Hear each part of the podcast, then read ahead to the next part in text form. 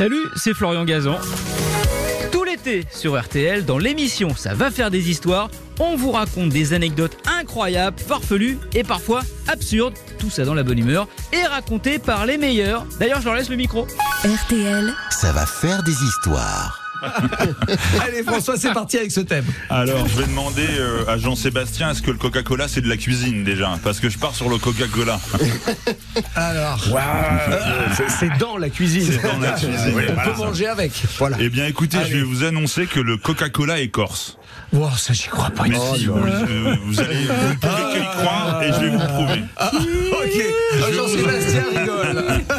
Je vais vous emmener en Corse en 1838. Ok. Euh, Ange-François Mariani, C'est un vrai. Ah, ça, ça fait corse. Ça, c'est corse, hein, on Ouais, peut pas, peut faire corse. mieux. hein.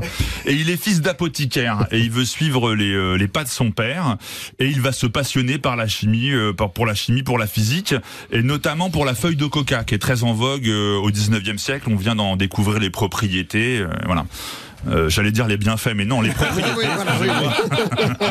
Ne vous dévoilez pas aussi vite que ça.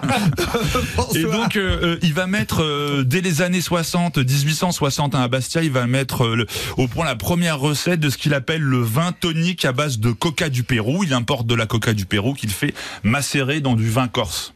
Oh, là, ça doit Du être un vin truc. rouge. Je veux dire, ça, Non, ça doit réveiller de- les morts. hein. Parce que bon, j'ai- mâché des feuilles de coca euh, pour supporter l'altitude. hein, euh, et euh, Avec du vin rouge et, en euh, plus. En, de en boîte de nuit, c'est quoi l'altitude, Stéphane J'essaye de voir comment ça peut marcher avec du vin rouge. Mais allez-y, allez-y. Et donc, il y a d'autres arômes, hein, il y a Oui. des herbes, etc. Ah bah oui. Il va monter à Paris pour finir euh, ses études de pharmacien. euh, il va l'avoir son diplôme. Tu il va ouvrir. euh, il révise nuit et jour, le gars. Il va ouvrir une officine boulevard Haussmann où il va donner les meilleures versions successives de son vin tonique, qui va commencer à avoir du succès. Faut dire qu'il est assez doué pour la communication parce qu'il va le faire livrer euh, des échantillons et même des bouteilles aux personnalités, aux hommes politiques de l'époque. Donc là, il est à Paris Euh, déjà. hein, ça y est. euh, Là, il est à Paris, il est installé boulevard Haussmann et il envoie euh, au président euh, Raymond Poincaré, à Jules Verne, à Émile Zola, euh, même Ah, on va dire doué. au pape. Ouais, il est assez doué, même au pape et, et- et à la reine Victoria. Ça fait qu'il va avoir de plus en plus de demandes et pour euh, subvenir à cette demande, Tu m'étonnes. renvoie, renvoie ton truc là. il va faire construire, il va faire Construire paille, à en fait. Paris. Il va faire construire à Paris une usine. Pour, il va importer du vin de Bordeaux, il va faire construire une usine et il va même faire des serres à Paris pour faire pousser sa coca, pour ne plus Ah oui. avoir à, l'importer euh, d'Amérique du Sud. En fait, c'était le premier dealer, il était Oui, c'est ça. normal, tout va bien. Mais alors vraiment là, il va vraiment. En fait, il y a plein de petits vins toniques à base de coca comme ça. Ah, ça s'est développé, Oui, oui, il y, en a, il y en a plein, mais sa marque est celle qui marche le mieux, à tel point qu'il va partir à la conquête de l'Europe, puis des États-Unis Ah ouais, c'est un vrai, business. C'est un vrai business. Il va ouvrir une succursale euh, dans les années 1880 d'abord à Montréal, puis à New York. Euh, il va utiliser les mêmes techniques de promotion, c'est-à-dire qu'il va en, en- en envoyer au président Ulysse Grant qui souffre euh, de la gorge et euh, il va en boire pour se pour se soigner, pour se soulager. Il va en envoyer aussi à l'inventeur euh, Thomas Edison. Vous voyez, donc il va développer son son business comme ça. Euh, ça va tellement bien marcher qu'on va commencer à le copier.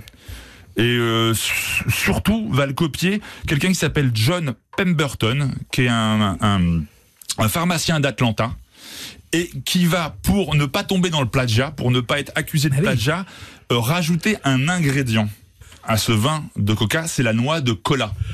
Coca, cola. Ok. Et il, il va baptiser sa première boisson French parce qu'il l'a piqué à Mariani qui était français, euh, French Wine Coca and Cola et qui va connaître euh, un petit succès. Surtout que Atlanta va déclarer la, la- va décréter la prohibition en 1885, que Pemberton va donc remplacer le vin et l'alcool par de l'eau gazeuse et d'autres arômes et il va créer le fameux soda euh, Coca-Cola qui va connaître euh, le, le euh, comment dire le succès qu'on connaît grâce à la maintenant. prohibition et Ouais, l'interdiction de mettre de l'alcool que ça a C'est- lancé C'est d'abord la copie du vin de Mariani et puis la prohibition qui va, qui, qui va qui va enlever l'alcool de cette boisson qui va pouvoir être donné aux femmes, aux puritains, aux enfants, etc.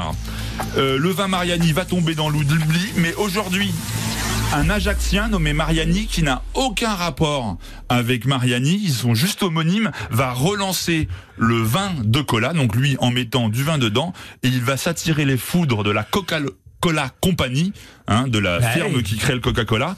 Donc c'est vous dire si mon histoire est vraie. Sinon, ça m'intéresserait pas. Et le, le- le Mariani Corse s'appelle François.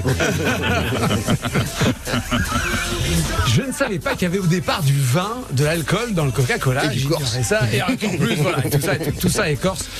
Moi, j'ai dit ça dans, dans Corse Matin, hein, donc ça peut Oui, pas être bah, bah, non, exactement. Merci d'avoir écouté cette histoire. Retrouvez tous les épisodes sur l'application RTL et sur toutes les plateformes partenaires. N'hésitez pas à nous mettre plein d'étoiles et à vous abonner. À très vite. RTL. Ça va faire des histoires.